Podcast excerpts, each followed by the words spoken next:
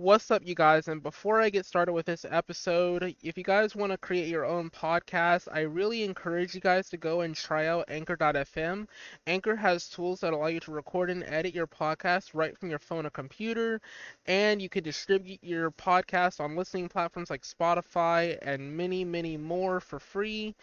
It's everything you need to make a podcast all in one place. But without further ado, let's go ahead and get started with today's episode. Alrighty then, what's good, you guys? This is Yo Correct, and in today's episode, um, I'm going to be talking about North Carolina counties explained.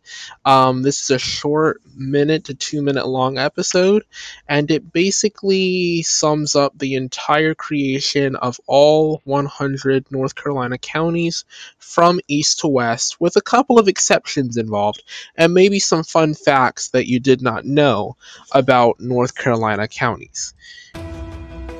Alrighty then. So, a lot of us may know the creation of North Carolina, which is basically Carolina at the time, um, settled in the 1500s and then resettled in the 1600s. They were granted counties. Usually, they typically refer to the immediate coast of North Carolina, the eight counties that were given to the royal governors and the eight territories that they that they actually had claimed.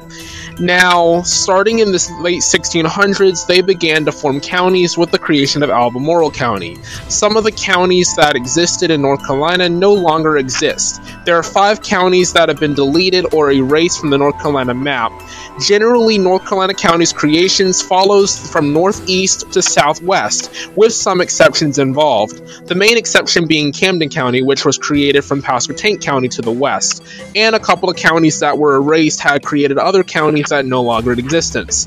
Otherwise, most counties follow the northeast to southwest pattern. Um, the 100 counties in actuality um, are based upon size, based upon the distance that the it took for a wagon to get from the courthouse to any one point in the county, and thus for some counties are larger than others. And so basically, that's just uh, basically your counties in a nutshell.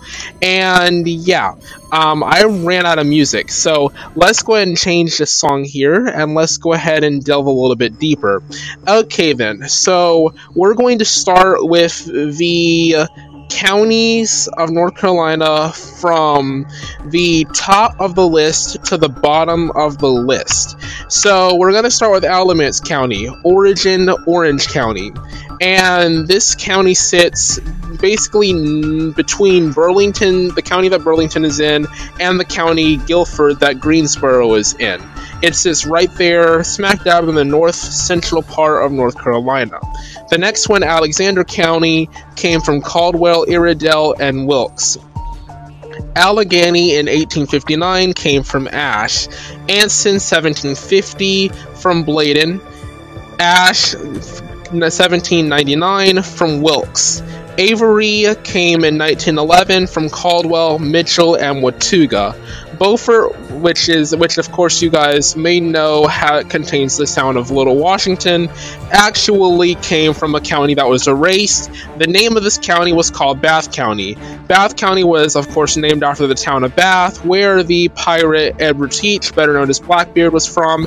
And yes, this county no longer exists. Bertie County was made from Chowan County in 1722. Bladen County was made from New Hanover County in 1734. Brunswick County, um, it's actually done in 1764 from Bladen and New Han- Hanover counties. Brunswick County, I'm sorry. Buncombe County was done in 1791 from Burke County and Rutherford County, and Burke from Rowan County, and Cabarrus from Mecklenburg County. So you guys get the gist. Basically, the larger the county was, the more counties they could break off into and also following, like I said, that northeast to southeast rule with some exceptions. Now we get into Camden County, and Pasquotank County formed this county.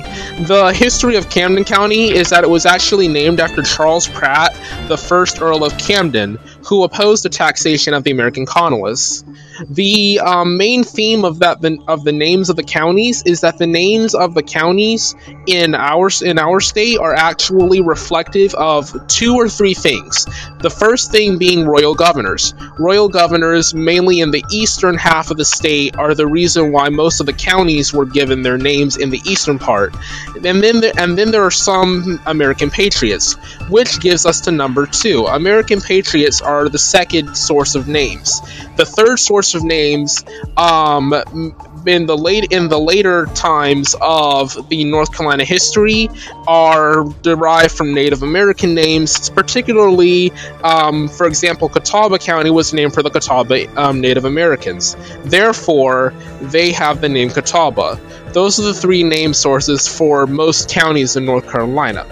And if you guys would like to know more about these North Carolina counties, um, I will leave a link to some sources that you guys can go and look at to find the list of counties and a list of information regarding the um, creation of the counties and other um, types of information that you may need.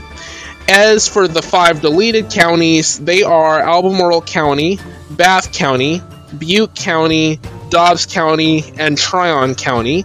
And so the counties that they were partitioned into are the space counties for a, for quite a few other counties, at least 27 of them.